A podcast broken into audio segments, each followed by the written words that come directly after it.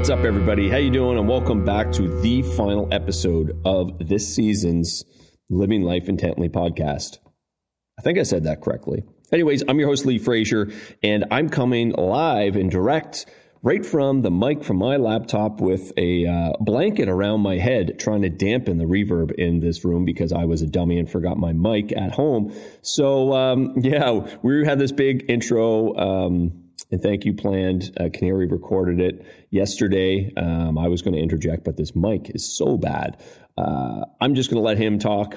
And uh, but first off, I want to say thanks to everybody who listened, subscribed, downloaded, shared this podcast over this winter. It's very fun to put these together and chat with uh, all the great people that jump on. Uh, this episode is featuring uh, my good pals Chris and Jan from A for Adventure. And um, yeah, just from the bottom of our dirty hearts, we friggin' love yous. And uh, we'll see you this summer. If you're around Margaree, around the Cabot Trails, pop in, say hello, have a coffee, um, jump on the river, all that sort of stuff. I'm not going to try sell you on anything except for our paddle trip that we launched last week. So uh, four days on the Margaree River. Anyways, this is Canary with the final uh, thank yous, and uh, we'll see you on uh, some random episodes maybe this summer. Anyways, it's Lee Frazier signing off. Love ya. Peace. Big thanks to Chris Surette and Jan Lapierre for capping this season's run of episodes. We do have some releases planned for the summer and fall this year, so be on the lookout for these special episodes. We would like to thank this season's guests Chef Brian Picard from the Bite House, Rice and Lions from the Highland Hostel, Robin Young and Kyle McPhee from Fee's Original Goods, Benoit Lalonde. Grab a copy of both of his books, Waterfalls of Cape Breton and Nova Scotia, for this summer's adventures.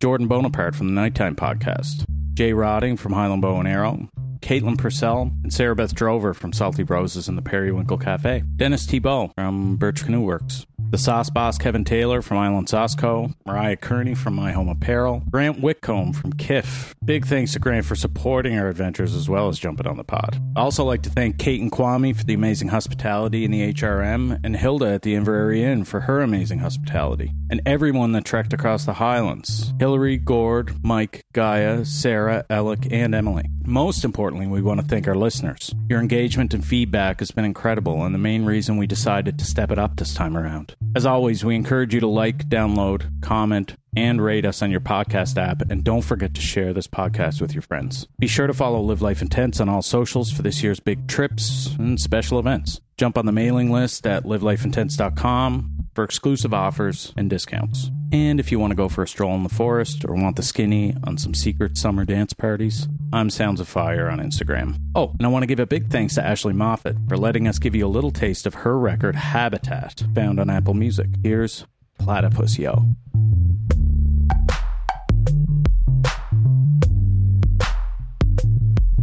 I'm a platypus, yo. Don't make sense.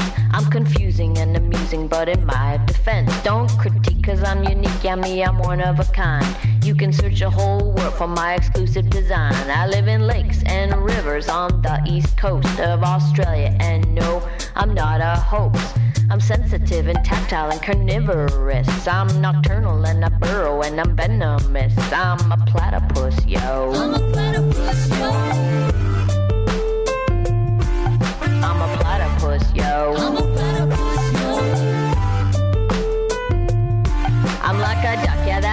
I got a bill like a duck. But I'm a mammal, not a bird, so that's kinda messed up. If you wanna get technical, it's called a snout. And it's a sensory organ that contains my mouth. A male platypus, don't mess with him. He's got a stinger on his heel filled with poison. If you're not a friend, then you are a foe. And he'll slap you with the stinger in a venomous blow. He's a platypus, yo. I'm a platypus, yo. Yo. Um, so we're here with Jan and Chris E baby Yeah. and Lee.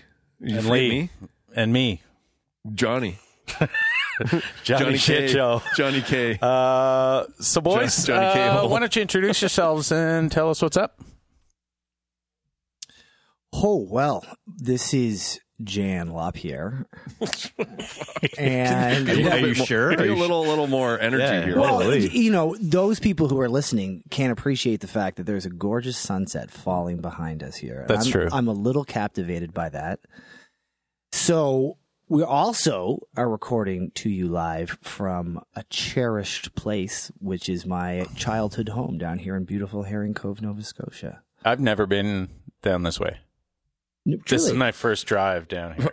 I guess there probably wouldn't have been a ton of reason for you to have come down here. Yeah, no, it's fucking beautiful though. Yeah. Well, How did you? You were looking at your phone the whole time. Uh, I was trying to switch my new phone for my old phone, but it, it was a beautiful drive. Yeah. it, it- you know what and like nowadays and you guys can appreciate this from your, your own cape breton lens it's like when i grew up here herring cove was a separate entity it was the boonies of halifax Yeah. nowadays it's a suburb of halifax right That's So- true. I remember what like when I lived here six years ago. It was still like outside the city. yeah quite a bit. fully absolutely like the bus came four times a day and we would go in on tuesdays to skateboard and buy a new cd Ooh. Yeah. In fact, this this right here in a very similar circle, I remember playing hooky off because Tuesdays when new albums came out, we went in and bought OK Computer by Radiohead, and we Yeah. brought it to this very spot, and four of us just like this sat there and listened to that thing and had our minds blown. cool. Yeah. I uh, I love the aesthetic here. It remind, if, I feel like I walked into a movie set. You're feel- not the first to say it. I feel, I, I feel like this is like a cabin from like Stranger Things. This is if you Like, guys you do know a what I'm saying? podcast. If you guys do an A for Adventure one, this is like if you do a video one, this is your set oh, I've long talked about doing like a variety show down here, or that. Yeah. Yeah. like comedy, music, Yeah. current affairs. Who knows? and it, and it plays an integral part in in uh, our story of Our coming love together. story. Yeah, our okay, love well, let's hear it. What is, what is it? So a quick version of this. I used to drive by this place all the time before I knew Jan. I used to go to Duncan's Cove a lot, and I used to slow down and look at this cabin that we're in right now. I used to think, man, like I even took pictures of it. And uh, I was just like, "This is the, what a sweet spot! Like those guys are doing it right. Like all all the cliche things is like, I, I, and I we swear. were, we were. Yeah, this is before I even knew you. And then uh, I had a Christmas party uh, one year, and a buddy of mine said that he's going to paddle a kayak to Sable Island.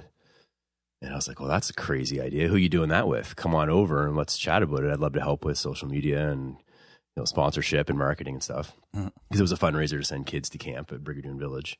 And so in walks Jan, and I met him for the first time. And then he's like, uh, you know, we had a great meeting, and I was going to be on board, and I got to go to Sable Island, and they were kayaking there, and we're going to raise money. And uh, he's like, I'm having a little shindig at, at my uh, my parents' place where I grew up on, on the weekend. Come on over. So I, I come, I come here. It's dark. I walk down the back, and I stand on the deck, and I realize where I am. I'm like, I'm at that cabin that I used to stop and Yeah. look at all those times. Like, what is going on? And that's how. And then you know the rest is history. That was in So we're 20 celebrating 2013. Uh, well, we first met in 2012, so we are actually Chris and I celebrating Oh, wow. 10 years together. I knew that. Yeah, oh, somebody's, yeah. somebody's going to the doggos for that one. No, that's crazy, man. That's crazy. that was ten years ago. it, well, it, you know, I feel like time has deconstructed for everybody over the last couple of years, but definitely we never imagined it would be a 10 year journey. That's for sure. Yeah. So just to finish the story, the the boys paddled the Sable. I was on the fishing boat going with them. Uh, it took them 30 hours. They paddled for 30 hours straight from Canso, a beautiful Canso. Holy fuck. It was crazy. it was crazy all through the night. We left at like five in the morning and they got there like 10 in the morning, 30 hours later or something like that. My math is wrong, but it's close to that time. Yeah. And uh, yeah, we spent like six hours on the Sable running around, and the boys were delusional. I tried to stay up the whole time in solidarity. I ended up passing out on the on the table and at like three in the morning. Uh, but uh, you know, for the most part, I stayed up too, uh, and it was yeah, it was amazing. So we raised like thirty five thousand dollars to send kids to camp down at Brigadoon Village. cow. It was super super awesome. On the way home, once we got back to, to dry land, back at Canso, Jan said, "I got another idea." This time it's a book, a children's book. And he started reading A is for adventure, B is for biking, C is for canoeing, and I was like, dude, I think you got I got to you got to see, and I pulled over, and I remember we were like somewhere's like by like the Whitehead or something there, like just outside of Canso. I was like, did you really write this? Because this is really cool. Like I. I underestimated you. there, there's still lots of conspiracy theories Yeah. suggesting that I did not, did But we- kill? which I do not kill? quell ever. but we found an amazing illustrator and then we just started working on this children's book and uh, you know started talking about it like opened up a social media account for a for adventure and and then like cbc came here whoa another connection our Yep. first time on cbc they came here and we canoed this little canoe route back in behind here goes to a couple lakes and the canoe, the reporter came with us with a microphone and recorded this like six minute cbc hit Yeah. and then they asked us to come on like the next week and talk about something else. And then we so we've been doing CBC now for seven years, eight years, something Yeah. like that. Uh, every Wednesday here in Nova Scotia, and then recently we're now on five different channels, which is really cool, and it gives us a chance to.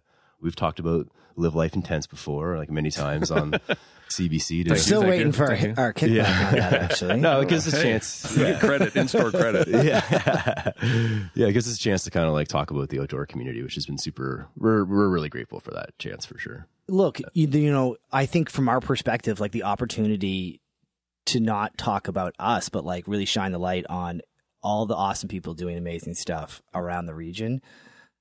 I think pretty much single handedly has kept us invigorated about it all because, you know, everywhere we look, like, you know, Lee's a great example. So are you, Jonathan. Like, honestly, the amount of people doing really, really cool, awesome stuff is just like, and we keep saying it like it's, you know, Groundbreaking. well, yeah, absolutely. Yeah. But we've always believed and we still believe that it's it's a rising tide that lifts all boats, right? Like, you know, that we're all in this together and that um, you know, from our little perch, just kind of celebrating other people, it's a it's an awesome place to be. Yeah, for sure. Yeah. I uh I l- I like I like our our community. I like staying in touch with the outdoors community and um I th- I th- I I attribute it to um you know I had I I had been to uh I traveled to Thailand for a bit and I went to Chiang Mai. Mm. And I really like fell in love with Chiang Mai because everybody was like so unique and they all had a really weird their own really weird little path that led them all to that spot, right?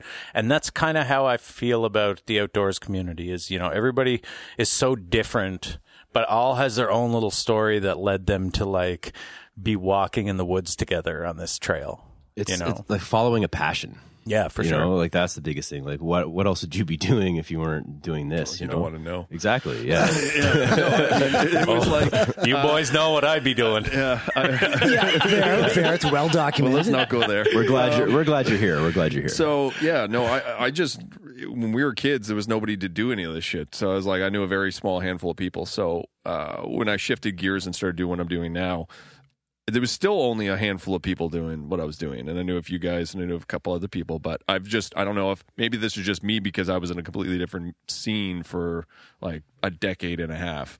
But I've just noticed a big swelling of people being interested in more so the outdoor because when I was still kicking around Halifax, it was still club scene territory. That's all it was was party scene, club scene, music scene. And then once I started shifting, maybe it was it's it's almost like my personal algorithm changed Yeah. in those years, right? and then I get I, maybe it was in front of me this whole time. I don't I don't know, but I just remember my images of doing the shit that we're doing now when I was a kid was very limited to a small group of people that I knew. And it was very hard to meet other people, but now it's so much easier to meet other people doing it.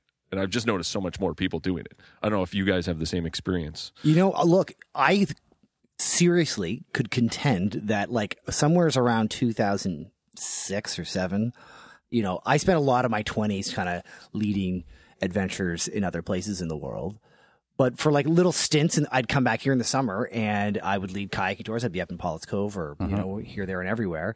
Uh, and honestly, there was like a time where like if I saw a car go by with a roof rack, I likely knew who it was because the outdoors scene was that small that like that and I worked at the trail shop back in the day. So if you bought that roof rack, you probably got it from us and I probably helped you with it, right? So, and it was just like, and it, you know, everyone was kind of stoked, but the community was small. Now in isolation, like you say, like there was people all over the place who were doing their own thing and had their own little microclimate in it. Yeah.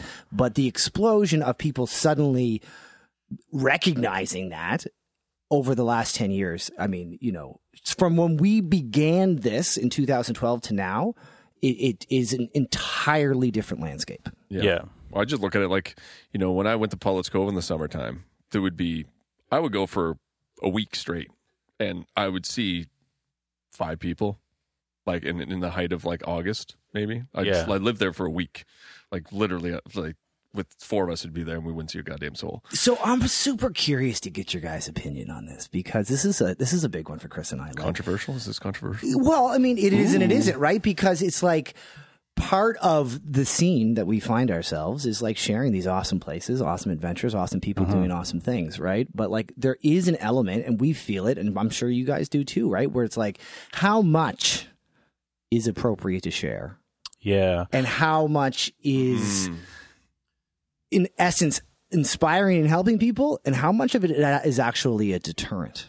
So Because our opinion on it has evolved a lot over the time. social media for me has opened up a different pathway into experiences in the outdoors. And what I mean by that is you used to have to go through start with little hikes, you'd start with and then you'd go and then you'd see someone on the trail and they would tell you about another cool place and then you'd go to that cool place and that's you'd graduate to Paul's Cove or you graduate to these bigger hikes and places that were really beautiful. You had to work your way there. Now social media, people can post photos um, and other people see them and then they go right to that place, that cool place that used to take time to get to. You know what I mean? Like yeah. it's and and my biggest concern, our concern with something that we always like to address is the education on. We we want people to go to cool places, um, but when you're there, there's a certain way to act when you're. So education on on you know like leave no trace and all that kind of stuff and. Yeah, it's been interesting. Actually, funny story. Maybe this will be controversial, but Jan and I, Jan and I are driving. Uh, pro- I think we were driving to Ontario, to be honest with you, and we were still in Halifax. And I pull up my phone, and I'm I'm in the passenger seat, and I pull up in a CBC article, and there's a picture of, and I don't know, this is probably like six years ago, maybe or something. There's a picture of Paul's Cove. The horses? Well, and then I click on the article, and it's an article about live life intense. Oh shit, they wrote an article about it? This was like a while ago. Oh fuck. and they i'm sure you didn't know they chose that picture but i was like who are these guys posting a photo of paul's cove on an article and it wasn't you it was cbc it was uh, before i knew you it was before i knew you Was it Chronicle? Was it? Chronicle maybe it was chronicle herald, it could have been it could have been chronicle You know what it herald yeah. was? It was, yeah. Yeah. Yeah. It was the Uh, first year we opened, yeah. Yeah. And I was like, what is going on? I was like, does Matt Moore know that they are talking about Paul's Cove? Because I had a funny story about Paul's Cove in that same light. I, I put a picture up my first time, one of my first times there, which was probably 10 years ago, like the start of kind of like Instagram, whenever Yeah. that was for me. and Nova Scotia Tourism put the photo, because I knew the one of the people working there, they put the photo of me having breakfast with Paul's Cove down, like I was up on the hill Yeah. And they shared it on their their uh, Visit Nova Scotia page, and I was like, wow, that that seems weird because it's private property, and I can't imagine tourism. Why would why would they share that photo? And then Matt Moore wrote me a message. He was like, hey man, take that photo down. Matt Moore is the owner. Yeah. Yeah. Yeah, I know you guys know that, but for the listeners. And so I was like, yeah, man, I'm so sorry. And then, so then I got to talking with him and he was telling me like kind of his journey, his life story, which is really cool. And yeah, and then I saw shortly after I saw that article that they had Yeah. put it with you. And I was like, oh man, like, so that was before I knew you and realized that you're a, a sweet guy. And like, you know, we all, but it was a really interesting, it kind of started for us. Like, that's when I started realizing like, yeah, like these without gentle uh, like care, these places that we love so much can be destroyed if we're oversharing them. And so we had to mm-hmm. really look ourselves in the mirror, and we don't do a perfect job. And I'm sure people out there maybe don't like us because we posted something in the past or something, but we do try to be really careful with that now. And I know you have. I've seen a couple of your uh, posts, kind of yeah. Well, I mean, ranting about. It's a it, it is a very hard to- it's a sticky topic. That's what I'm going to get at. It's, it's a very sticky topic because it's the opinion has changed so drastically from when we when I first started to now. I mean that picture that was uh I, that's here. I have the picture that article framed because it was like front page Chronicle Herald first year. I was like, how did we land front page of the business section of Chronicle Herald? I have no clue. Because he followed your passion. Oh fucking! Somebody liked it, um, but yeah, that picture was. Uh, I don't even. I can't even remember what picture. I don't- was- I don't remember the picture, I think actually. it was Roman's. Uh, Roman Bukoffer, um, photographer from Shady Camp I grew up with, and it was his, and he had given us a bunch of hiking related photos for our website, um, and I didn't know anything about like the do's and don'ts and, and all that sort of stuff. It was just like I really like that photo, whatever. That was a front page um, of our website, and that's what they ended up using for that article. And then since then, the the um, my thought process had kind of started to change a little bit uh, because of things like you know the impact we started doing tubing on the Margaree River. So prior to that, the only people that tubed on the river were maybe 15 people a year that were locals that that we would go with and hang out with and friends of ours. And it was like a local activity. It wasn't really that well known and you know people just float for fun. And then we started doing it and i saw the impact that what we had of showcasing that activity because people come down from wherever and they've you know go to Walmart whatever buy a tube and hit the river and then we saw the impact of waste the impact of people not respecting the private property that they're accessing the property that we used to use was um it's a privately owned piece of land. It's like actually a part of the old Cabot Trail, and uh, we would land down there to put our clients in the river, and the parking lot would be rammed full of people and garbage everywhere and tubes all over the place. And you know, I and then it's like Margaree is a very big salmon Atlantic salmon uh, industry there, or or tourist in, or whatever fishing industry, whatever, not industry. What's the word I'm looking for? Anyways, it's kind of an industry. yeah. So, so I didn't want to. I saw the amount of people that use that section of the river that we use for tubing. It's fine, you know. If people from way come down, they're not with us. Whatever, they they hit the river. Um, we end up sending crews down to clean up. We have like waste. We pick up waste at the start, waste at the end, uh, because it reflects poorly on us. But also, it's like the influx of people using that that river during the day. Nobody can fish that section because there's so many, like literally so many people that go down through all the holes. So there's no point. So I didn't want to see that happen on the rest of the river. Um, and we want to keep it to that one area. So we, anybody that asks us where to go, we tell them, "Hey, you can do the same run we're doing. Just go down from our our property, and there's a spot you can put in. You go down. This is the bridge. Park your car there. That sort of stuff."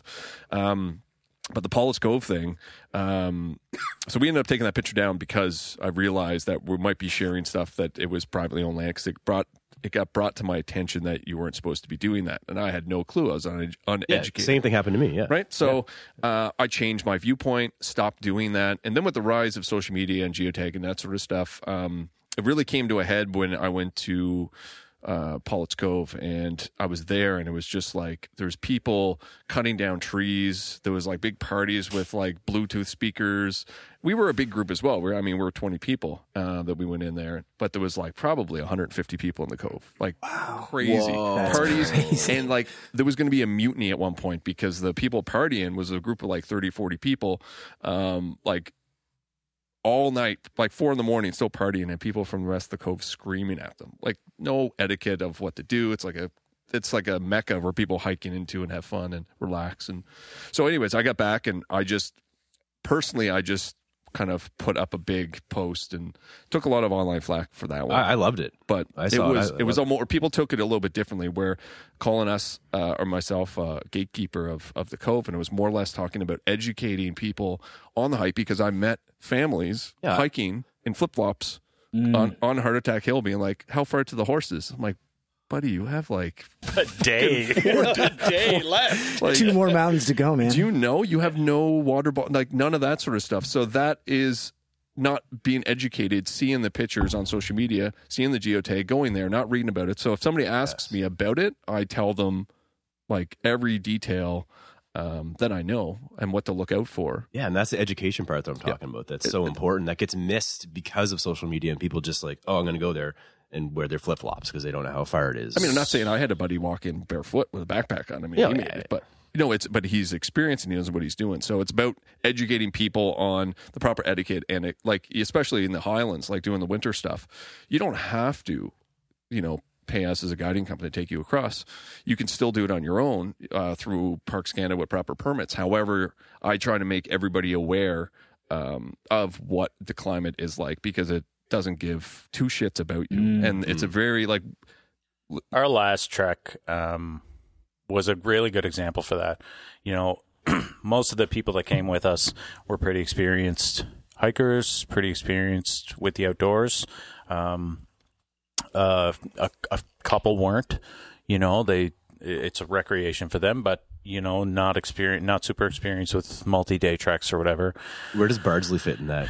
Uh, yeah, I mean, he's you know he he's he's a pretty experienced outdoorsman, you know, um, but like in the first twenty four hours, we saw four seasons and sweat winds, and like you know that that first morning waking up, people were taking panic attacks. Like You guys had rain too, didn't you? we had Yeah. rain, Yeah. sleet, hail, snow, flash freezing. It's sweat hard winds. to bring people to a calm state when the wind is raging over 100 kilometers an hour. Yeah. In my experience. So I just want to get back, like, so back to your question about um, what was the question?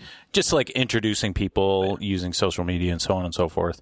Like, uh, you know, I'm I'm very fortunate that I get to use the outdoors as therapy and you know use my the experience I've gained throughout my life to help other people get to a place where you know they feel comfortable in the outdoors. Um, and I think like you know most of the cool spots I've ever been, I only got there because somebody shared a pin. I, Yeah, I only knew about it because of that, right? Or I only found out about this waterfall or this cave or whatever because somebody was willing to tell me where it was. Yeah. Um. So with that being said, you know, I, I try to do the from the educational thing with people. Um, I think like, you know, people people can only really understand the gravity of environmental impact when they experience it.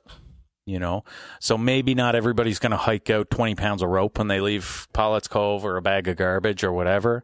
But I think going with environment, going into the woods with environmentally conscious people and seeing them pick up trash as they walk through the trail, that rubs off on you, you know? And then the gatekeeping thing, we're t- we talk about this all the time is like my biggest thing with gatekeeping is if it is unsafe for somebody with little experience to be there, such as Rocky Brook Falls, Tanner Brook Falls, Second Forks getting to um, caves, mines. Like, yeah, I fucking go in that shit, but, but I do not feel comfortable or want to be responsible for sending somebody there that thinks that it's a walk in the park and they can't get hurt you know?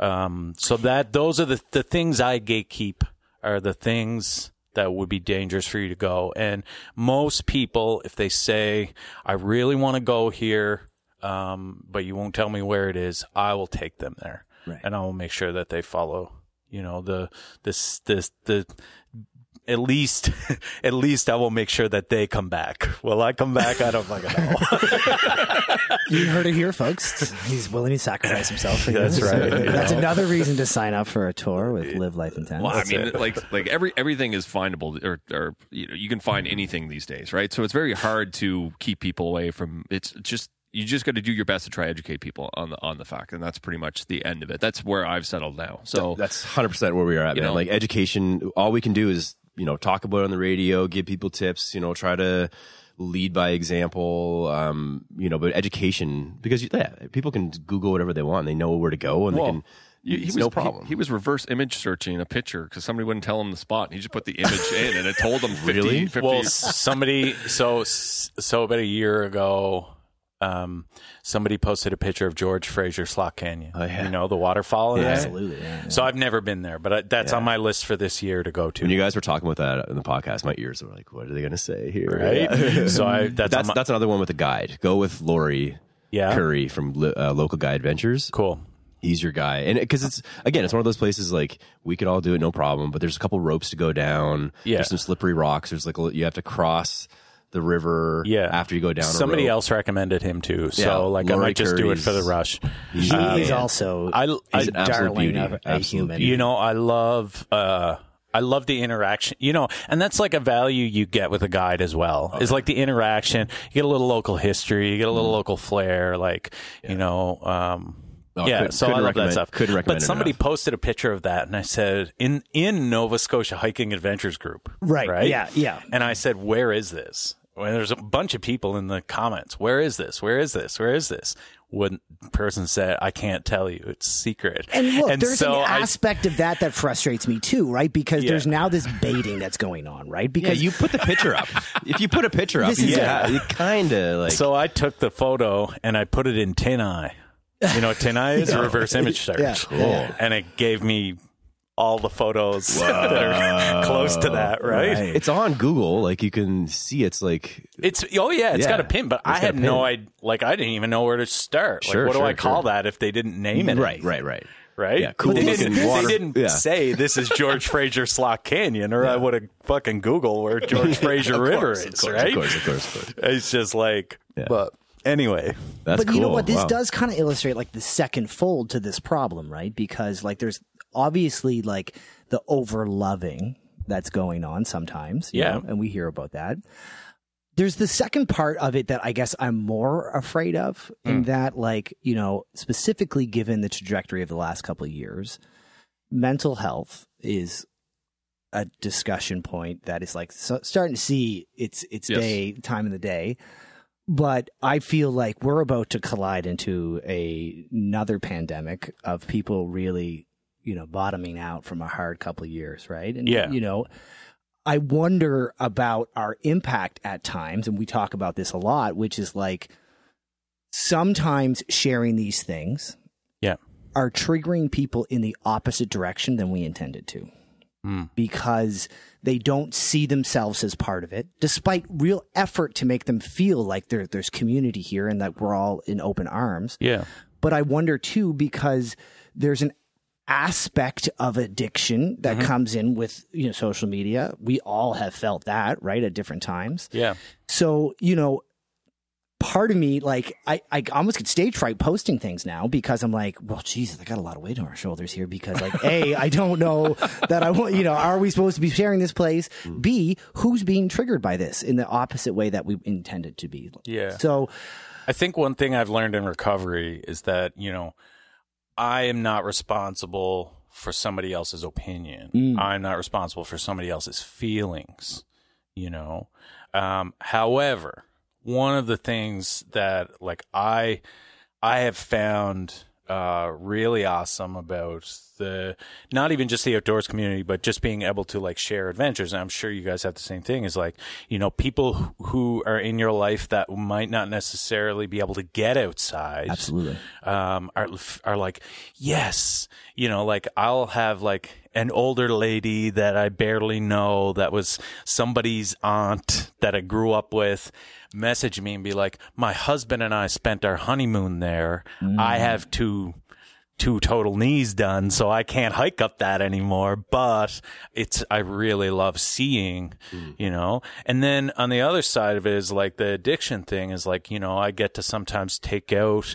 um Uh, fellow peoples in recovery and get them re amalgamated with nature and you know let's like I like I know when I was in a club all the time or when I was sitting at home all the time and just high or drunk, like I did not even consider that I could go outside, let alone Yeah. hike a mountain Because your world becomes that much smaller, right? right Yeah. yeah and like i you know i i've i work in film and part of that is you know doing tourism shoots. And like that is literally the only time of the year i ever went out into nature for the past for 10 years before i got sober right? So i don't know. Like i get what you're saying about triggering people and so on and so forth but i think like part of our our duty to being, um, you know, uh, vocal members of the outdoors community is, you know, give, giving people the opportunity to join us or or being positive advocates. fully You you know? know? and this is like such a critical point because you know what we have found in uh the you know the most powerful moments of this 10 year ride for sure have been where we have found ourselves with people who are very new to the outdoors or like you, like yourself right? Like returning to it after a time. And it's it's absolutely when the cameras and the phones are put away and it's the conversations around the campfire. You know one of the things we've been really proud of uh you know over the last six years is like the learn to camp program that we've been involved Yeah. with right? You know and from its very inception back in 2015 we invited new canadians to come out with us. Oh, cool. uh, and in that iteration, you know, it seems like a whole, nother world, whole nother conflict. Like, you know, that was people coming from Syria. And like they're, you know, you could see, I mean, you know, this is so in our face right now with everything within Ukraine, right? But like you could see the scars of war on their face. Yeah. And we are down there in Keji, uh, convincing them that the outdoors is a really fun place to be, you Yeah. know, and uh, convincing them too to go camping Yeah. when they just came from a refugee camp Yeah. And thinking like, is this, uh, this is, are we introducing a good thing here? Which I, we obviously believe that we deeply are, but, um, you're totally right, man. Like it's those moments where you're out there and you can see the lights turn on for somebody that this is, even if it's just in that moment, right? And I think to kind of put a pin on this whole thing is just that like our whole opinion of it changes all the time. Yeah, it's evolving for sure. completely for sure. And you know how i feel about it right now is not necessarily how i'm going to feel about And it tomorrow some sometimes I think depending on like the demographic or the people you're working with or the topic you're speaking on or the place we're talking about, um, it changes as well. You know, so like when I talk when I when I think about like uh, people who are uh, more inexperienced saying, "Oh, I, like I want to jump on this trek and do this crazy thing," right you know, and like far be it for me to tell you what you can do or can't do. But I think from my experience, I know I was miserable when I decided to do this and I wasn't fucking ready for it. right and there's like the overall ultimate truth here that like the actual way you learn how to do all of this is failing miserably Yeah. Oh yeah. you know so like at a certain point you got to be like fly little birdie go you know like you got to do this but at the same time be like here's all the things you need to know It's funny. We did the horseshoe trek last year in the winter, um, four days, uh, you know, to tip over and then back out. Um, Through the Highlands. through the Highlands. Cape Breton Highlands, yeah. Yeah. And uh and so Lee had asked me at Christmas, I like the day after I got the postcard that said, "Let's go do this." I didn't ask you, I told you. Yeah, he told me we're we're doing this. Start So- training now. so I I got a gym membership. I like went out. I was like super motivated. Four hours a day at the gym, like beating the shit. Four hours? Four hours, Atta dude. boy. Two two two hour workouts a day because I, I was off work. I had nothing going on. Pandemic, like whatever, right? Who cares?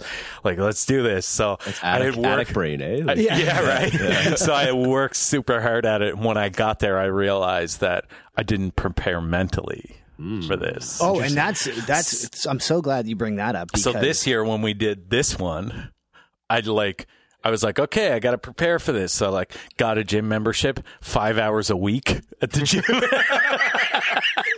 but I spent more time out in the cold. I spent more time on my gear prep. I spent more time stretching, you know, to to ensure that the things that would impact me physically, um, that would deteriorate me mentally, that I was prepared for those things, right? And it, despite finishing, uh, the across the highlands with like a broken toe and like little things like that, I was like, my spirits were up. I was ready to go, right? Prepared mentally. Yeah. Yeah. Well, look, you know, I feel like you guys kind of come at this from opposite ends, right? Because if I'm reading the room right, I'm feeling like Lee's ready to hike, if I told him to, all the way back to Cape Breton on foot if he had to, Yeah.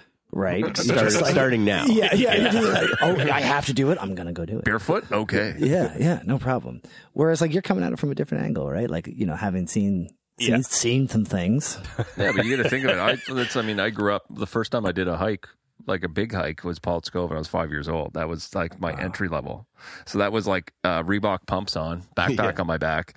And then when I started crying, uh, my dad would be like, "Nope, not carrying that bag. You're hiking the whole way." I was like, "Okay." You guys should do. Well, a, no, I probably like wasn't like okay. I signature was probably run. like crying, like, "Come on, take it." And he's like, "Nope, fuck that. You're taking it. You're A s- carrying it now." A signature run. No, of you know, like if you want to up your live life intense merch, signature run of Reebok pumps. the logo down the side. I would buy those. I'll get in touch with Ali, Alibaba. see if we see, see if we can get a manufacturer on the line. So is that is that kind of where you came to it, man? Like your folks, like they were they were charging. Yeah, Dad. Uh, when we were kids, um, I remembered it completely different, and my brother actually brought it up. Or actually, my dad did two years ago, and um, because my friends were down, and he was telling the whole story and stuff. So, and I was like, "Wow, I didn't even know that's how this happened. I didn't know this is." Anyway, so you know, you have beavers, cubs, that sort of stuff. So we had beavers, and and people that approached Dad. This would probably be 1990 when I was five. So around that time, 89, 90, somebody approached Dad and said, "We would like somebody to do Boy Scouts," and he said, "Okay, cool." yeah, I'll I'll do it under one condition. And they're like, okay, what's that? And he goes, I'm going to bring my kids no matter what age with me. And they're like, okay.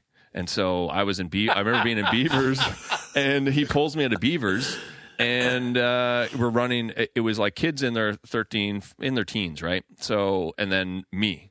And I was just, uh, there's pictures of this. I think it's on the website too, and I have a bunch at the house. Um, or scanned on my computer.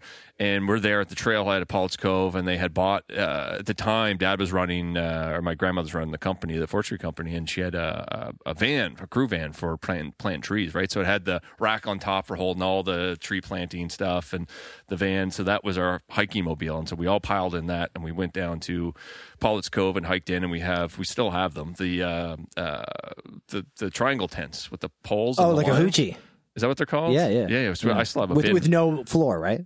No Yeah. one had a floor. Oh, no, these okay. ones had a floor, but it was like the the aluminum pole on the ends, and then you have your tension line off the sides. Oh, oh And kind s- of like but they a- used to get flattened with the wind. Was it You'd wake canvas?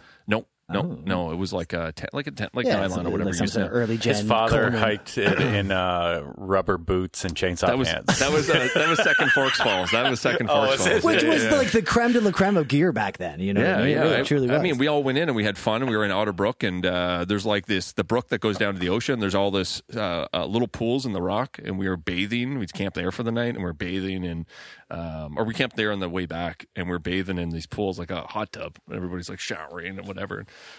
Yeah, that was the first, and and but the Boy Scouts was not really Boy Scouts. It was like crazy shit, like winter camping, sleeping in snowbanks, and it never really got badges or none of those sashes or anything. It was just a bunch of kids going out, and I have no idea how they let to, to do things that they did back then.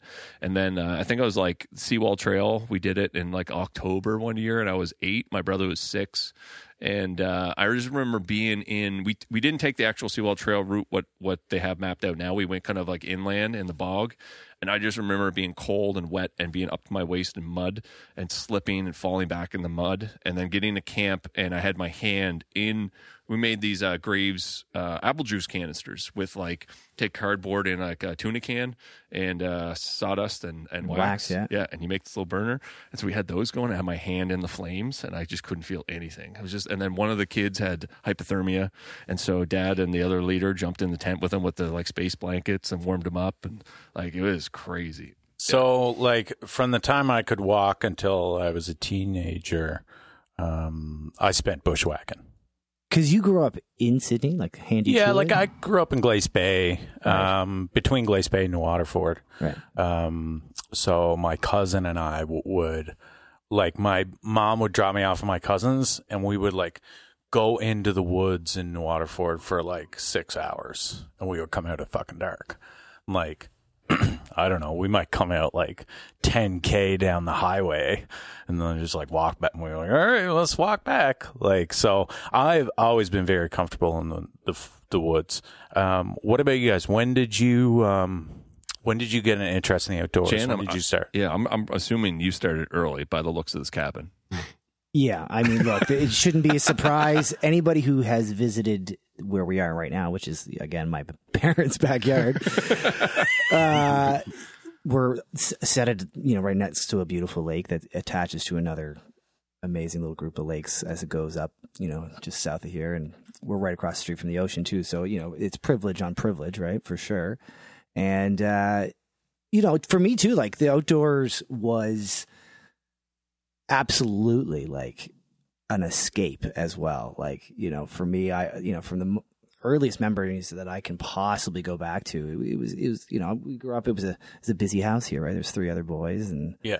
and uh, you know times were good and times were bad, and I just like always saw that the outdoors was just like always sometimes uh, indeed like a safer place to be. Yeah. So you know, in fact, this this little building that we're in is is affectionately referred to as Pete's Retreat, which and Pete's my dad. Cool.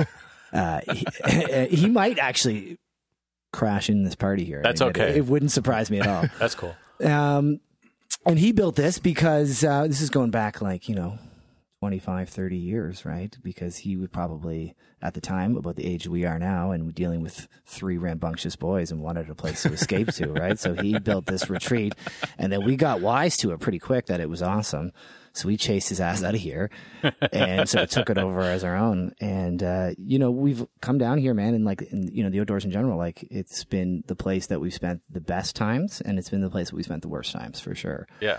And, um, always, always, always really grateful to have had it and to shared it with a lot of people. I mean, like, you know, Chris and I just over the last 10 years have thoroughly overly enjoyed this place at times. and, um, you know, it, it- for us, man, like for me, it, the outdoors is the place that like I'm truly most connected to, I think, you know, who I want to be Yeah. at times. Yeah.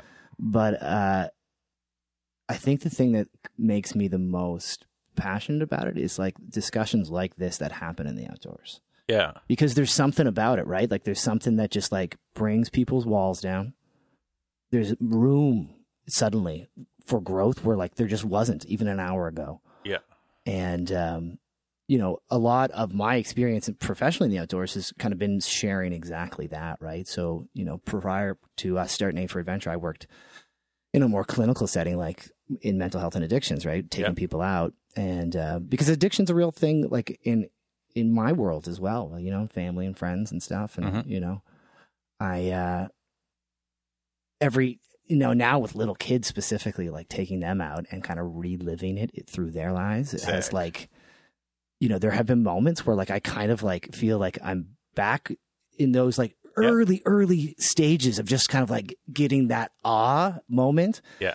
And, and almost like you know and actually very much come into tears at times thinking that like oh man like how lucky are we that we've got this Right. Yeah. and how lucky are we to live on the east coast and just be able to have this playground right because man it's not you don't need to look far Yeah. certainly you know you know Yeah. at look around in sydney look around wherever right um you know it's it's it's hard to bear sometimes that people can't just come to the realization that it just it's waiting there for you I think that's what like uh, on on on our last podcast we talked to Grant from Kif Lab, and uh, that's what he was saying. He's like, man, like I don't think people, some people really don't appreciate where we live, where we can go outside and like do all this shit, and we're safe. Yeah. Like- yeah. For a whole host of reasons. You know Yeah, what I mean? like, you might get that we're- odd male moose in we're not going to get but- eaten by a hippo or attacked by a jaguar. Like, um, Chris, what about you? Yeah, I mean, I was a child who just ran around all the time. I was never inside, um, but like mostly playing sports, like throwing the baseball around, playing hockey, golf, like just run around the neighborhood. Like my parents would have to yell every night to get me to come in or flick the lights off and on. And Yeah. I had a little patch of green space in, in our backyard that went down. There's a little waterfall. Right, I grew up in Dartmouth. Yeah. Um, so yeah, I just kind of always, but hiking, camping, we never camped as a family growing up. At all. Really? Yeah, not at all. Um, I did a few times and, and you know, uh, with friends and stuff as I got into high school, but not so much as a, as a child with as family. So uh, for me, I kind of came into it a little bit later. I was probably, you know, even I would even say post university. I'd say like early twenties, like Yeah. mid mid, you know, 23, 24, 25.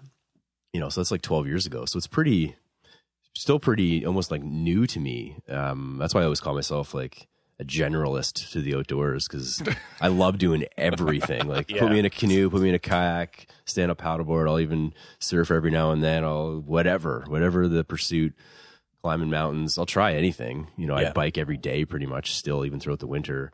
But I'm not really great at any of them. That's how Can I I, just that's how say, I though, feel. can That's I- how I feel. I'm just like Can I say you know, quickly that I think it's one of your greatest strengths?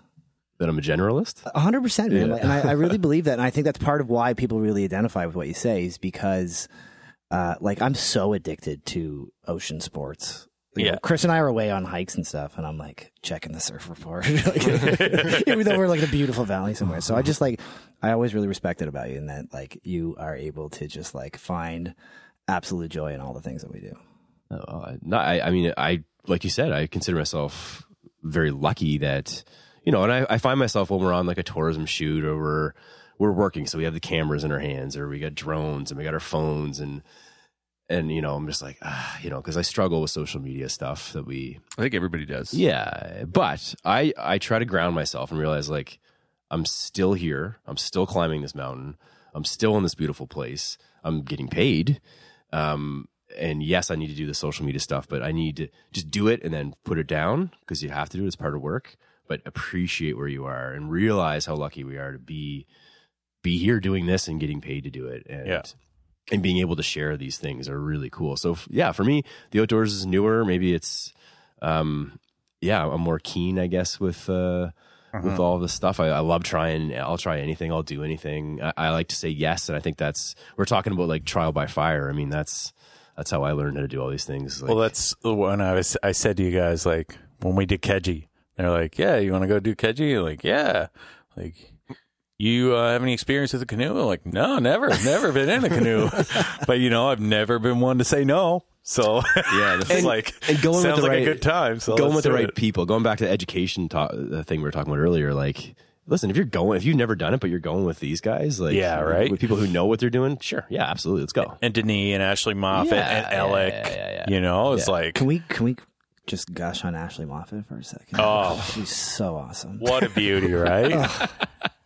Have you listened to her children's album? I haven't. Oh my god, Is it good? It's so good. What is it? She's got She's a a new ch- tr- she's got a new song out and it's really No good. shit. She has a whole children's album though. That is. I did uh, not know yeah, that. Oh my Actually, if I'm goodness. listening. What? Why didn't you send this to me? There's a rap song What? on the album. Oh Yes. yeah, There's a rap Look, song. and she, for once and for all, about a platy- clarifies about a platypus, by the way. the That's rap true, song. and it's That's amazing. so good. but she once and for all uh, ends the debate of what's the difference between a vole and a mole. She has a song about it. Go away. I'm not even joking, and it's I am Amazing. so excited Yeah. to go home and look this It's, up. it's so good, boys. It's so anyway. good. just wanted to share my love for her. yeah, I I think Ashley's a beauty. We all really um we all really connected and had a really good time together on that that trip, you know, and uh yeah, I I can't wait to to see her again for sure. Yeah. Um what's uh what's next for you guys? Like what well, what, you, what you, well, you got a show. They got a show. Oh yeah, got you guys CBC, got a new right? CBC got- show. No, but then Yeah, they've we got have the, a the bell, show. the bell show too. Yeah. So that's one thing. We we we just went off the deep end. So Oh, to give you guys, fine. Yeah, to give you guys, that, I mean, I enjoyed this. This is kind of like the the style Yeah. of podcast I like doing, rather than just Mm-hmm. like, "Hey, who are you?" Answer. Like, Yeah, yeah, answer. yeah, And like, uh, you know, because sometimes you guys are more comfortable on the mic than a lot of people, right? So it's very hard. We have to kind of steer people in the direction Mm-hmm. sometimes. I mean, not Bryson or not, not Kevin Yeah. or No, you just hold on for dear life. you just, just say you say uh, you say uh, like helicopter, and Bryson just goes off. Like, yeah, you know. Um, but it's it's like this is what I like about this, and we are talking before. So for people listening, uh, they've they've know because it was in the intro. This is going to be the finale episode of this season, so and so season. Oh, Like quote, I should have mentioned that in the start of the podcast, but I didn't want to put too much stress on everybody to make it a good one. um, but yeah, no, it's going to be. Um, yeah, it, I think it's good. So we're not constrained for time. We're just here talking. But Yeah. like there was some of the talking points that we had were you know to talk about the experience with the show and share that for people listening. And Well, pandemic story. So that Let's was, uh, yeah, that was. Uh, we got a call from uh, a, a producer who we've worked with in the past, and he was like, "Boys, Bell's looking for content. No one's allowed to go get content because this was like the start of COVID. Did you guys? You, I know you guys got a ton of footage. Think we can put together a six episode show? We're like, yeah, absolutely. So we were we were going like the first season of Bell two years ago. Like some of that footage was like five years old, Yeah. six years old. Like it was, you know, the going up the Eastern Shore to you know, Oystering. o- oyster at the, the Sober Island and stuff like that was like some of the earliest stuff we've done. And we just repurposed it, shot interviews, some of it here in the in the shed, um, to kind of splice in between and make. Yeah. And we we filmed one new episode that was the surfing one at Lawrencetown, and uh, and then anyways, Bell was like, "This is great.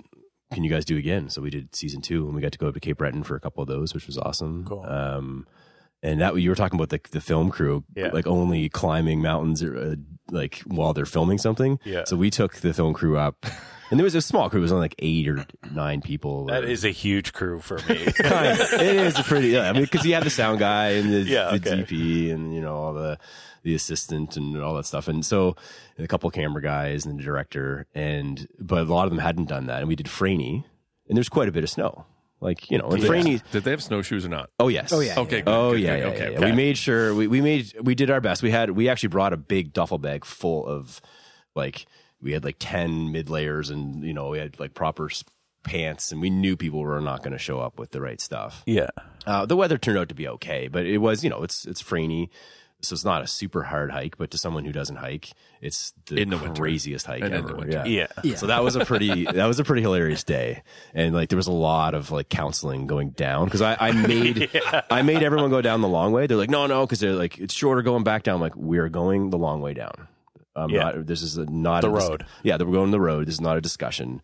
This is what's happening and it was a lot harder in a sense because no one had gone down there, so the snow was really deep. Like there was like some six foot drifts and stuff, or Yeah. even even bigger. So um, anyway, but it was getting dark, and like I was picturing people sliding down the hill from where we just came. It was like we're gonna be safe. So there was a lot of counseling, a lot of pep talks on the way down, but it was pretty. But again, that kind of type two fun. And then we go when we were eating dinner, and everyone's like talking about it, and they're, they're all excited about the day because they hadn't done something like that before. So it was really fun. Like Yeah. experience. We joke that that episode would have been much better if we turned the cameras around, Yeah. like- right. filmed the whole day as we were going up the hill. Um, you know, I'd, I'd go up the mountain as as a crew because there was a lot of funny moments that were. Did you ever see um, the meme with uh, the fastest runner in the world? I don't think And then have. it's like a little video or a GIF, right? Um, it's like the fastest runner in the world, and then the camera cuts over to the cameraman running next to him with the camera. Amazing. and uh, yeah, so I often think of that. Like sometimes when I watch that sort of stuff, you know, You like, know what? Like, part of me really gets nowadays. Like, I like to suss out documentary films about adventures that happened in like the '80s or like the early '90s, where they're carrying like cameras that weigh as much as this house hmm. or like up the side of a mountain. You know what I mean? Like Right. nowadays, like you got a GoPro, you know, whatever. You know, it's just like just part of the scenery, more or less. Yeah. But man, like you know, the effort that went back into some of these things that these guys were doing is like, especially climbing like K two or something, like you know, hauling that shit up there, like and like living on a porta ledge for ten days, like and and they had their gear. Yeah. they had Yeah. their gear for the track. that's it. Yeah. and a camera that weighed cigarettes. 55 pounds or 60 pounds. Yeah. Smoking a cigarette. You're right. Yeah. Yeah. It's funny. yeah, so the Bell Bell stuff's been great. Uh, Bell's been really fun. You it, like you you have to have a Bell account to watch it, um, but it's on demand on their like five five one channel across Mm-hmm. Canada, and we've got some really good feedback from it. And it's We yeah, took fun. actually uh, a real huge Oh. bump in people checking it out. It did pretty well out of the gate, so funny. but it was released kind of just before, like the first season was just released just before Christmas. Like I don't know, was that two years ago? I guess, right? Yeah. And it was just kind of sitting there, and they were just getting into promoting it, right? So they're like putting it out on all their affiliate channels, Okay. and then all of a sudden. The January Well- 6th insurrection in Washington happens. And anybody who was like in Ontario or BC or like all kinds of different places across the continent, if you were watching CNN and Bell was your provider, they were showing the commercial of our show, like in between. People were like, people are attacking the like, the, well, I oh, know, you know, this whole thing. Follow Chris and Jan Yeah, like it would flip over. They'd be like, and like so, like all these people who were like, you know, friends of ours who would live in other places were like, what?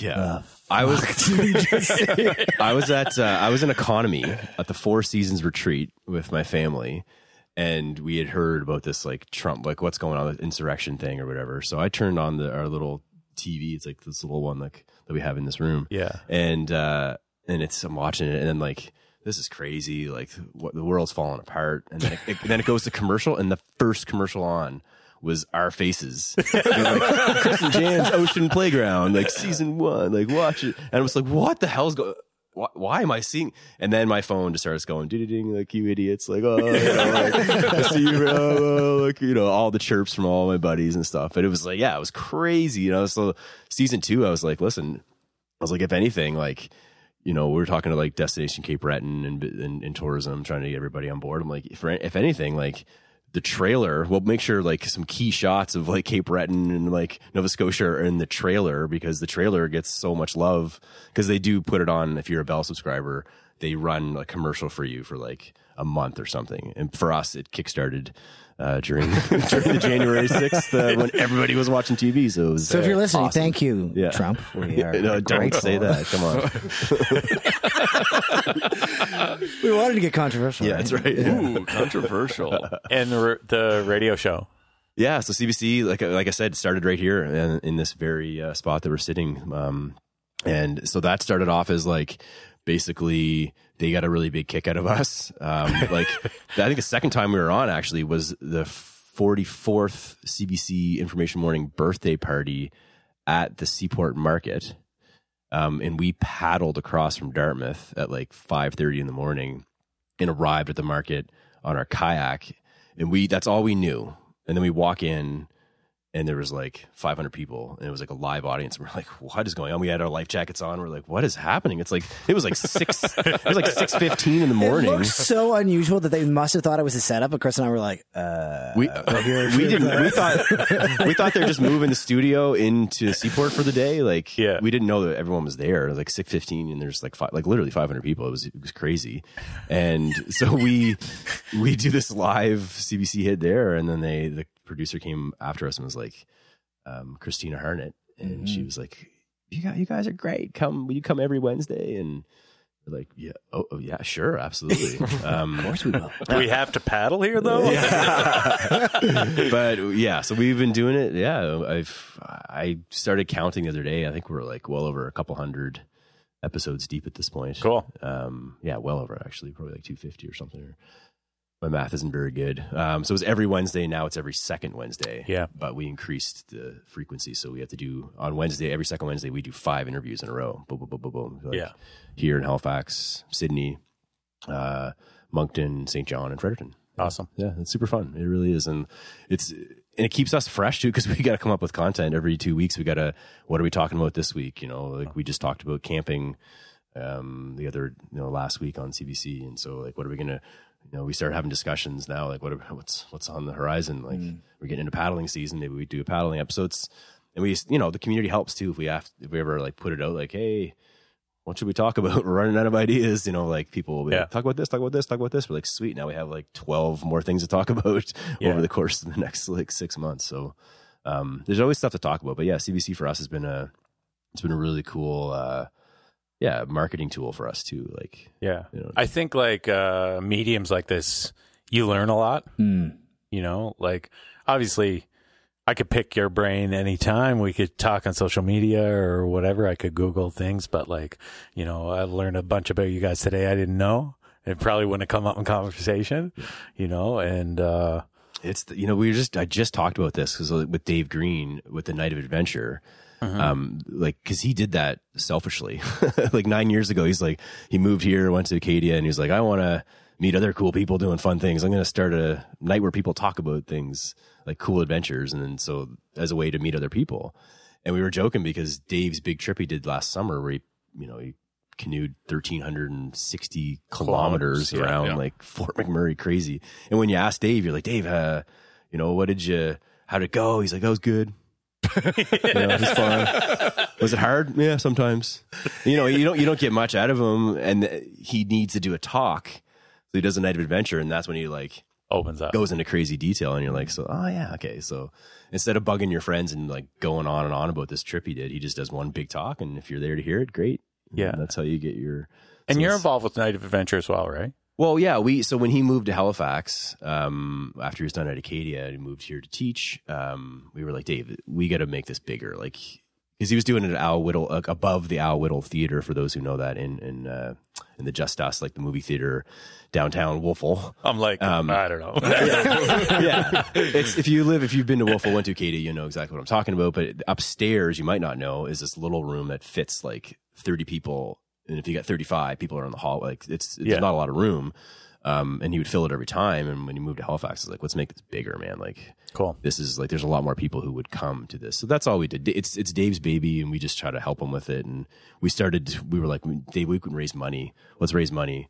And he was he's always wanted to start a grant, so we we started doing a grant. I mean, uh, we were talking about this last night. We've raised over fifty five hundred bucks in the last three years, and there's quite a bit of money in the bank this year too to to give away to people. So if you're listening and you have ideas for cool adventures, look up nightofadventure.com and send us a grant application. That's how Chalmers got Yeah. when he yeah. did his thing last year. right. His uh, his application was like, I want to bike the Cabot Trail, roughly 300 kilometers, and I'm going to run every national park Trail. Trail. There's 26 of them, which would be about 150 kilometers or something I'm going to do it in 60 hours. in 60 Yeah. hours. And he crushed it. that was Totally. what I just yeah.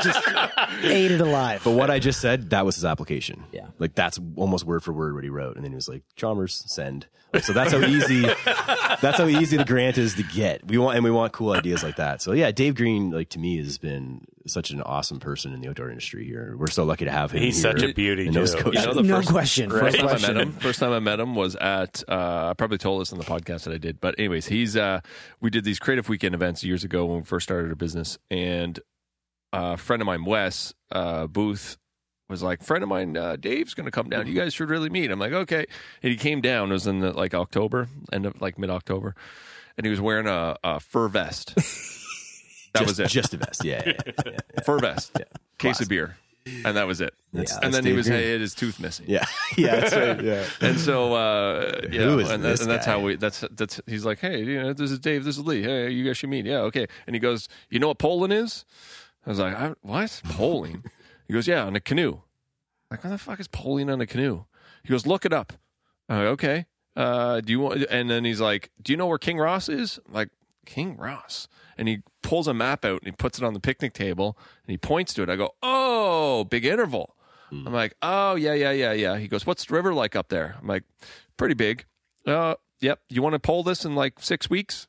I was like, okay, okay, Yeah, we'll go yeah, dude. practice. You're coming with me. And that was how we met. Oh man. And so I went home and I was like Googling poling and it's, uh, we ended up doing a Keji up the river, up the Mersey. But I was like, ah, he's like, yeah. And then I was texting him, I was like, he's like, go, go to a pond or whatever and just practice poling standing up in a canoe. No way. And then it, it torrential downpour, like torrential downpour, and the river was up like ten feet. It was huge, and I go, yeah, it, it's not advisable to come down because he wanted to pull, go to Big Intervale to the bridge, Right. pull as far up as he could go, which is where we came down last year, and then camp and then paddle the whole river. Yeah. I love Dave's ideas when he just starts talking like. I mean, Dave's a true disciple of like the old school mentality in a positive sense around the expedition. Yes, You know what I mean? He like he reads. He's so knowledgeable about like guys who lived 200 years ago who did obscure trips down rivers you've never heard of, and he just like he, you know he, he's a wealth of knowledge. If you get him to sit down and you feed him a beer or two, like you know he he he's got lots of awesome stuff that he, So I didn't. I always just heard his name. The boys talk about him all the time, and they'd be like, "Dave Green this, Dave Green that." And I'm like, I don't know. And uh, it was at one of the gigs, one of the concerts, there's one of the Bite House things at Lee's last year, and I had just, I was just like walking by, and this guy's like, "Jonathan," and I looked over, and he's like, "Dave Green." I'm like, "The Dave Green." He's you're him. He's like, "Yep." I'm like, "Cool, man. you look majestic right now." He's just like sitting all relaxed, like cargo shorts, like, "Hey." but yeah, so uh, it was funny, really picking his brain that that that weekend, like over little things, and like I don't know, I feel like.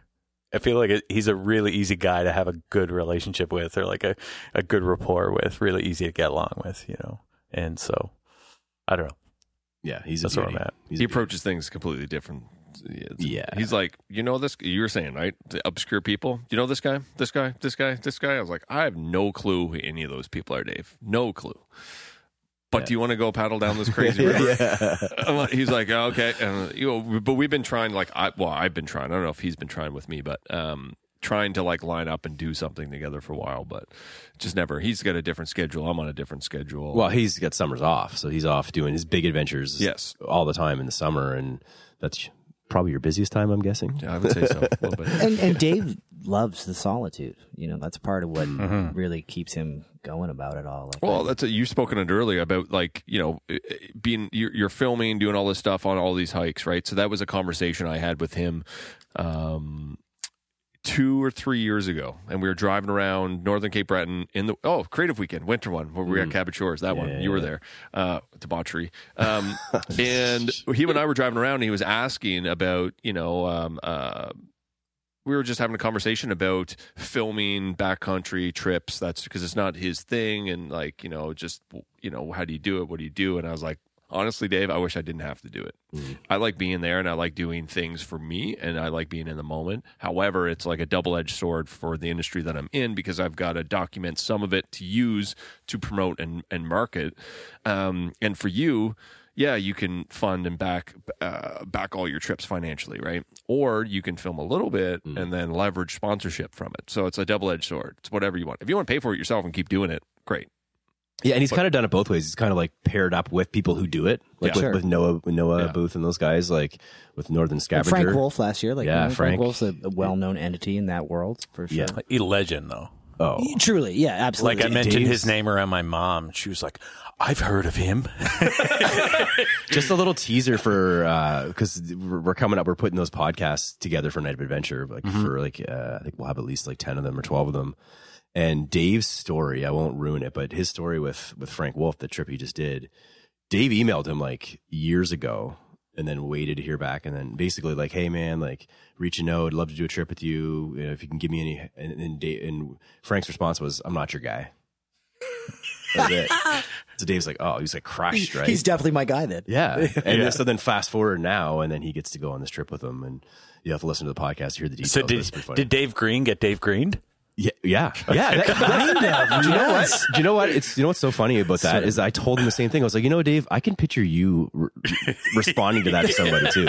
Somebody writes this big long email, like all keen, and you just like, Ugh, yeah, sorry, man, I can't help you. Like, I can't even think about what you just, you know. But it's in a lot of ways, it's like you know, finding your own way, right? Yeah, it's like, sure. and that's what Dave's done such a good job. He's just like he just goes for it, goes for it, goes for it, does all these cool things. And his name's now getting out there, and like some serious players like Frank Wolf are are taking notice. And Yeah, I think you just stick to your guns, do what you're going to do, do it well, and continually. It's con- uh, consistency, being consistent and doing it, and then things will shake out. Yeah. I got a burp. I mean, there's, there, I guess too, like there is a sense of ego that plays into this whole thing, right? Always is. definitely for sure. Because like, you know, I think we've evolved with it a little bit, but like at the beginning, like for sure, like we were really stoked about what we were doing and pumped to tell people about it ad nauseum. You know, um, but to your point, right? It's just like where there's more depth to it because it's like so soul fulfilling. Uh, you know, keeps us pretty pretty humbled these days. And again, like you know, just because like we're in a pretty different phase of life right now, like going and running and gunning the way that uh, we look to you enviously. Uh, isn't really in the cards right now because we got little little kids, right? So, Yeah, um, strap into your back, fucking bring. Oh, it we. on. Oh, yeah. don't so worry. part of me, like you know, uh, I'm just put a helmet on them. yeah, fully, and we do. But uh, I just you know look on and, and see you guys, and you know I'm ninety percent stoked and ten percent being like, screw those guys. you know, like, we used to be cool, I swear. So, uh, before we, yeah, We're gonna. tell tell me about some things, some trips that you guys have coming up. Do you have anything planned? Yeah, we got some cool. Like, so I just got off the phone, uh, so this is fresh in my mind. Uh, just yesterday, um, the Canadian Wildlife Services. We do some work with the Canadian Wildlife Services. Uh, we've done some videos for them in the last couple of years, uh, highlighting some of their properties. Yeah. And um, this year, uh, we get to go to a little island called St. Paul's, Yeah, and a little island called Ile Haute, cool. and a little island called Country Harbor. uh, and Big Glace Bay, which is not an island, but like that's also newly protected by them as well. So those four properties, Big are, Glace Bay is protected. yeah, that whole little um, Really? yeah, Cool. Little I was estu- just little out there- estuary there, like that nice beach because there is piping plovers on that. On Yeah, that, on that for sure. beach. Um, and so yeah, we've we are filming there, and then we're but the big ones I'm really excited for St. Paul's, of course, way off the Mm-hmm. tip. of- the I know. Well, listen, there could be room, time, so yeah. be careful. Be careful what you say. Because I'll give you a backstory on that. Two years ago, I uh, I, I had planned a trip out there, and there was we had blo- blocked out a week, and we were going out there for a week. You get like a fishing boat to take you there. Uh, helicopter. Okay. and it all we had I I blacked out a week. I had five other people black out a week, and like the day before we were supposed to go, got canceled. well, w- this is kind of cool for us because we get to go with like, you know, full red carpet, so to speak, from the government, right? So it's like Cool. we're Yeah, allowed. we to, did, we didn't. yeah, no, exactly. That's exciting. so it's pretty cool, and same with Ile Haute, um, uh, you know, which is in the middle of the Bay of Fundy, uh, which I've never been to. I've never been to either of those places. I've been. To, We Yeah. went to Country Harbor or Country Island last year, and that's Tell where them there's a- about that.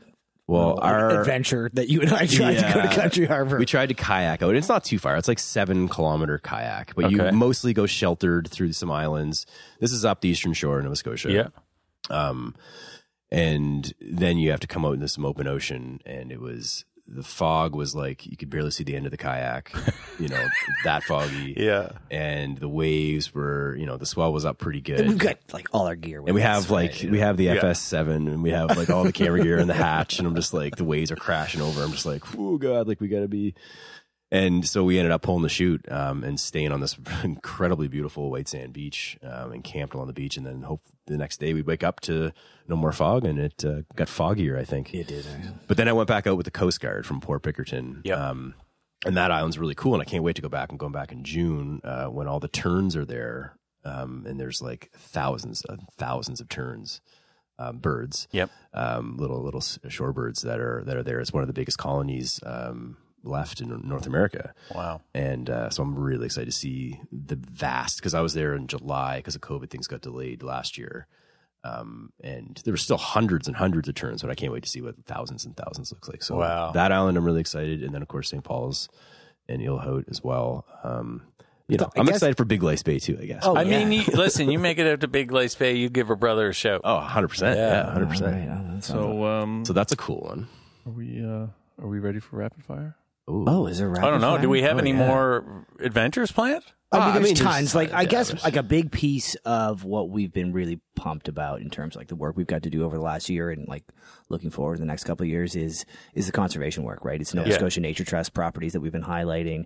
Yeah. Canadian Wildlife Services. Like, you know, it, it's easy to stay stoked when you're working with organizations like that, which, Yeah. like, you know, it's so obvious that they're doing awesome stuff. Like right? our job with the Nature Trust is amazing because we It's the just best. we just get to go to places and highlight places that they're either trying to protect, like almost protected, they need Yep. a little bit more money to do it, or that they've already protected, just to showcase how beautiful it is and And what they're protecting. and why they're protecting it. And so it's just like you know getting yeah getting photography, getting assets for them, and then helping to share it and talk about it on the radio and share things, but also get assets for them so they can do a better job of promoting themselves and getting more money to protect more land. And the It'd Nature be a Trust great chat for you guys. It would be a cool be chat, A really actually. cool chat. That's a really good guys. idea. Cool. Yeah, yeah. Nature Trust would Yeah, be we'll look into that for sure. Got to go to Lowlands Cove in the fall last year with Yeah. with Alec too. Actually, Yeah, He yeah, yeah. and Ashley and uh-huh. Chuck. Um, that was really cool. What a beautiful spot I know, that is. I know. Underrated. baby. A lot Yeah. of people don't go there. But yeah, thank you for mentioning Nature Trust. That would have been bad if we didn't talk because that's a, that's uh, They uh, that's pay our great. bills. Yeah. Yeah, check. Yeah, check. What about our electric vehicle? No, I'm just kidding. Yeah, yeah. So rapid fire. Sure. Yeah. Let's hit it. It doesn't have to be rapid though. Okay. Okay. It's just a formality. But we have to wrap it. okay. Summer or winter? Uh wow. You know what? I'm going to say winter because I thrive off of like the chase for ice for me the last few years. I've really summer's a lot easier. You can just kind of go out and do things unless there's like some kind of crazy storm. Um, but winter like it just takes more calculation. So I, I, I get more of a of a rise out of like the the accomplishment of like, you know, hiking to this place that I usually canoe, but I have skates on my back and a hockey stick over my shoulder. Yep. And I get over there and the ice is perfect and you get to skate around. Like the reward in the winter for me uh, for a lot of reasons. Is I love the winter, but I mean summer's always awesome, obviously. But winter, winter for me, uh, winter for me, there's more reward, so I like the winter. Dan? September. Surf, know, surfing? honesty- That's yeah, that's a surf Surfing. related. Well, actually, winter, I suppose, though. Yeah, well, look, I, you know, I would certainly say that, um, you know, as a avid surfer, I surf probably four or five times a week through the winter. Tell us your favorite Wow. surf spots. Actually, let's get let's get Do you know controversial. what? That's on the list. Yes. Favorite, favorite surf spots? Good, I look forward to that one. yes. Okay, Um, sorry. So no, honestly, like you know, the winter to me nowadays, like when you th- when like we always talk about like how the summer's so fleeting. Like so summer in Nova Scotia, right? It only lasts like sixteen really good weeks and it's gone. But I feel like you know, especially with I don't know climate change. I mean, you know, I, I notice a difference certainly from when I was a kid to now. Yeah. Winter's short, and Oh, yeah. like to seize Yeah. it, like you got to be on it. I mean, you guys know, right? Like Yeah. you're trying to do these trips across the Highlands, like. It's it's anybody's guess of whether or not you'll even have snow in Cape Breton. Hey, we, Right? almost, we almost didn't. We- yeah. we Oh, almost didn't. It rained for like 10 straight days before we went on that trip. Yeah. So you got to be on it, right? Like winter forces your hand that, like, you know, if you blink, it's gone. Yeah. And we did a big bike ride around Lake Ontario too. we did a thousand kilometer bike ride like four years ago. Is that four years ago now? Mm-hmm. Um, four winters ago, and that was like that was super cool. That was amazing. I mean, this was like we we had when we were thinking of the idea. This is with our, our friends at Baffin uh, Outdoors, who we met at a trade show. Another very long story, but awesome, awesome people.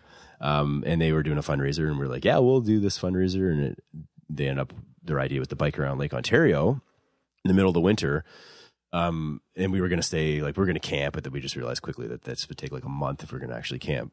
So at the end of the day, we got to like stay at a, a B and B or something. And like, we picked our spots with that had hot tubs. So this was by no means like the most insane trip, but it was a thousand kilometers biking through like winter storms every day. So it was Cool. pretty awesome. So yeah, winter is my, that was not rapid fire, by the way. That's okay. That's okay. I mean, but you're throwing fastballs out of the gate here. That's a that's a complicated question. so, Chris and I. favorite surf spot? Okay, so no, look, you know, let's, Willing to divulge. but let's address this, right? Because um, you know, this kind of goes back to our earlier conversation, right? Like surfers are a unique bunch, and uh, there is a lot of localism, right? There's a lot of like you don't talk about certain spots, and I think a part of that is fueled mostly because surfing's such a finite sport.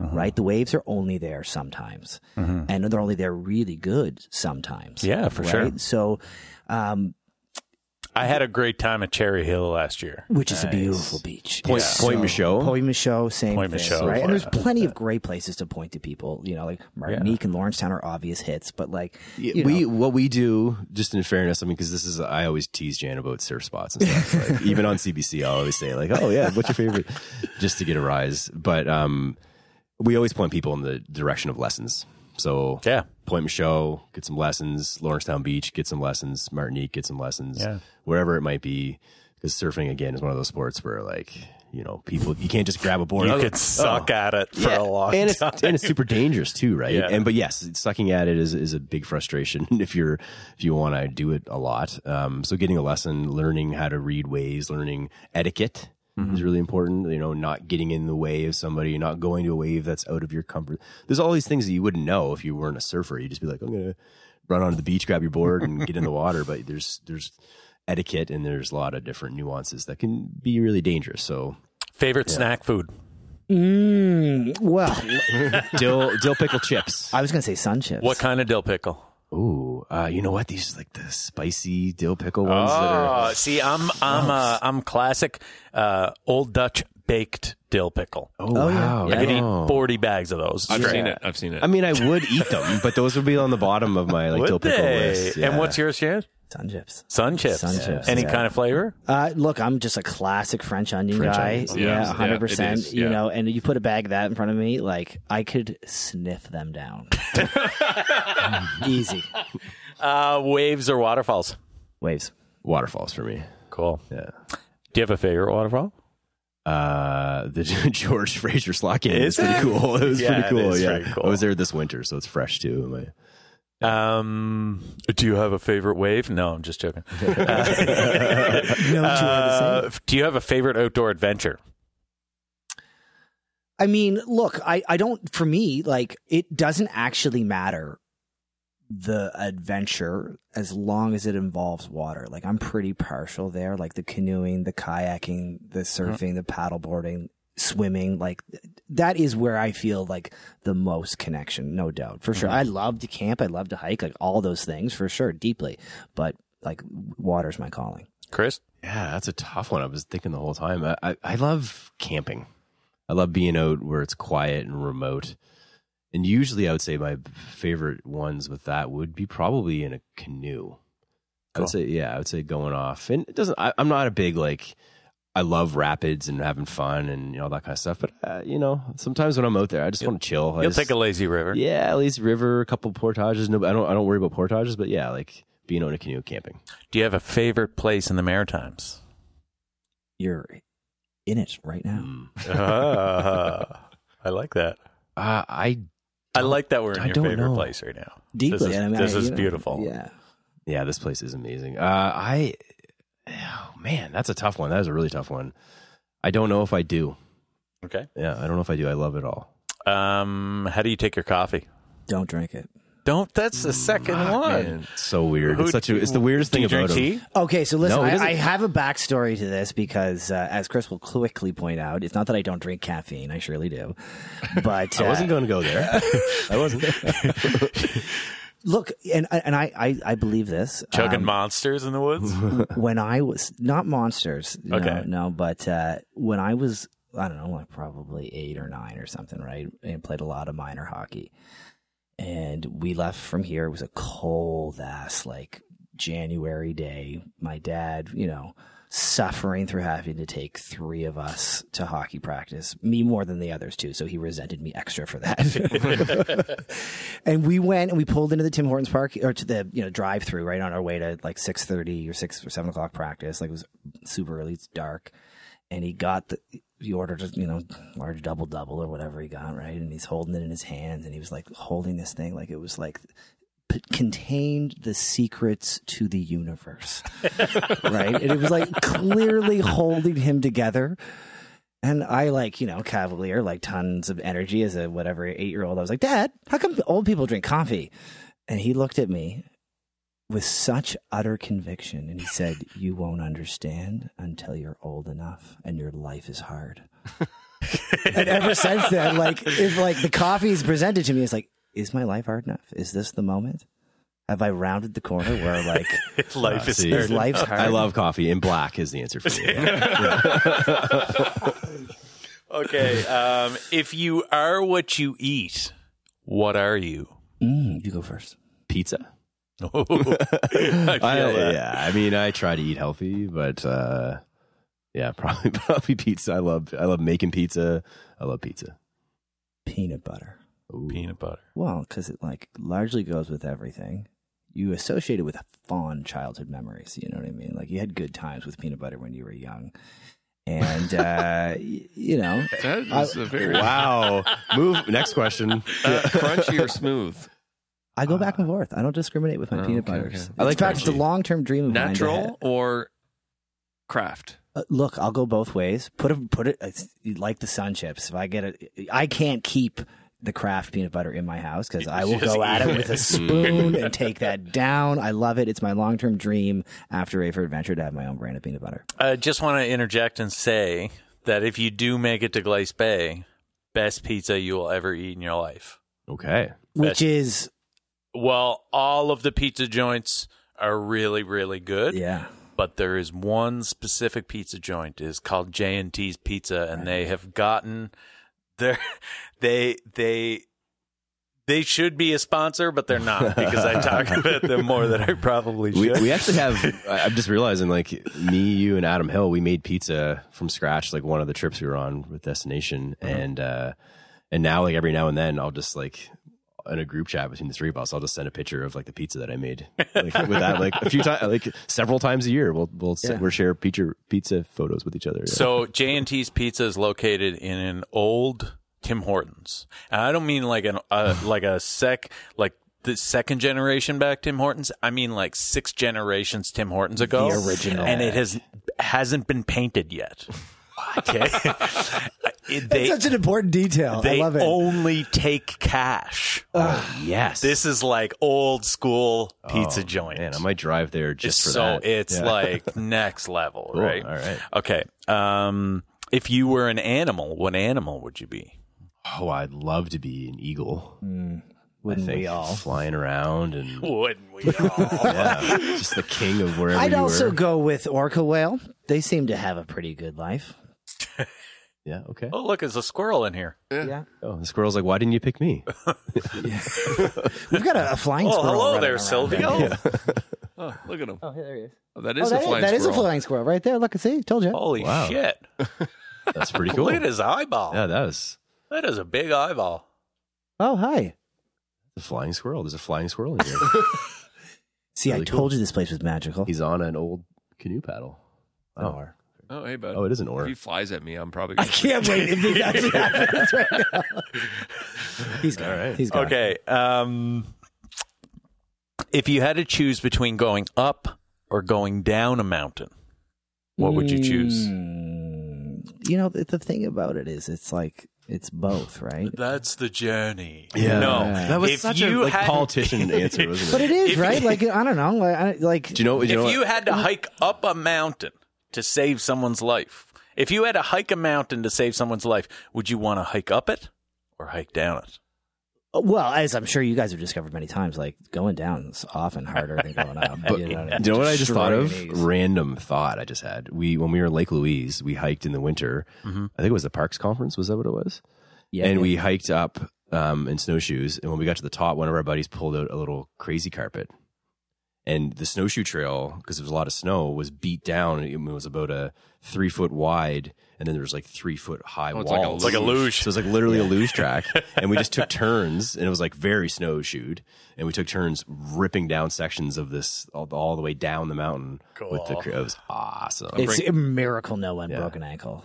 yeah. I'm gonna say I will say going down. If I'm gonna save someone's life, I'm gonna run down the hill, down the mountain. So, uh, if you if you had to choose a way to go, or choose a way to die, what way would you choose? Hmm, well, you know, look, the more I uh, have kids, the more I hope it's, s- s- you know, hanging out on one of the island sites in Keji, surrounded by everybody I love, with the sun setting in the west. Yeah, You know, that that- sounds like beautiful. that Site would be- 12. yeah, Dollar. Yeah, Yeah, site there you go. fifteen, maybe. Yeah, Yeah. that's a goodie. Yeah. I, I think. Wow, I mean that's that could get real deep, but uh, yeah, just surrounded by the people that I love, and a really yeah, not in a hosp- not in a hospital, that's for sure. Mine would be skydiving and the parachute doesn't open. Yeah, just yeah, for the record. yeah. Fair enough. That's I'm how you often about want to shark go- attack. If I had to choose, if I had to choose in an epic way, So you're going up and you're jumping out of the airplane, knowing that you're not. Wow. Well, Okay. I mean, I I don't know I'm gonna die at the Oh, time, okay, but okay. like you know, if if if it, if, Right. if if death came to me and said you got to choose a way to die, you're not gonna know when it's gonna happen. Yeah, that would be. I'd be pretty like, crazy. all right, well, that sounds cool. I don't think you'd. yeah, Yeah, yeah. I don't think you'd feel anything. So that'd be you know. Well, uh, I describe it like you would go through the five stages of grief. Oh, really like quick. No kidding. super quick, right? and then you just be like, "All right, here it comes." Wham. Um, okay, and last one. Uh, who or what has been your biggest inspiration? Ooh, who or what has been my biggest inspiration? Oh boy. Um wow, I don't I don't know, man. Like You can name many. yeah, I mean like This I've is learned- not. This is not confined to your mom. no, of course. you But- can name many people. But I will Your point out mom my is awesome, Yeah, I will point out my parents are amazing and they've given me all the opportunities in life and I'm very grateful for that. Um yeah, I, I don't know like if there's any pinpoint. I mean, I have like aha moments throughout life and I've been lucky to have great advice from you know, from my from my grandfather and from uncles and Mhm. a lot of family and friends and people who have looked out for me over the years and but I don't know if yeah, I, I don't know if I have like a definitive uh yeah, definitive person. I've been I've been very lucky in that way to have lots of people who have uh, looked up to, or who, who I've looked up to, and uh, who have tolerated me. Jan? as someone who's tolerated him a great deal.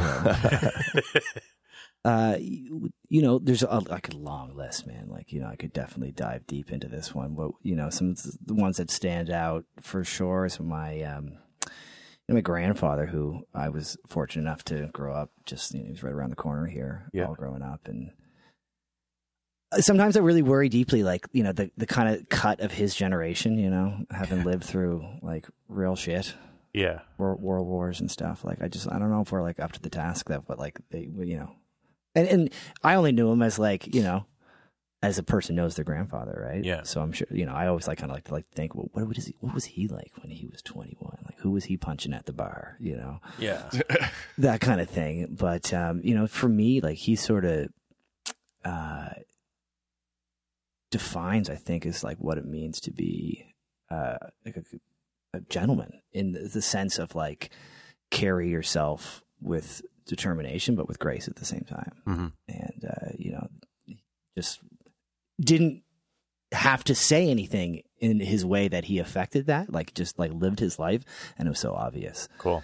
right? But um, you know, lots of awesome people in my life have like you know that's I think the real benefit is just being surrounded by so many awesome people, and like you know, I'll even pass the puck back to Chris here, and that like. You know, we've found a lot of inspiration from a lot of people, but I found a lot of inspiration from you too, man. Like, Oh, buddy, you too, man. yeah, like you I know, met you when you paddled a kayak to Sable Islands. So I was instantly like, "What? Who is this guy?" Like, yeah. So Yeah, but I mean, I think too, it's just like in the uh, like, there's lots of different layers to what's possible. hmm For me, like the physical pursuit, and I think you probably you and I share this a lot, is like that's never worried me.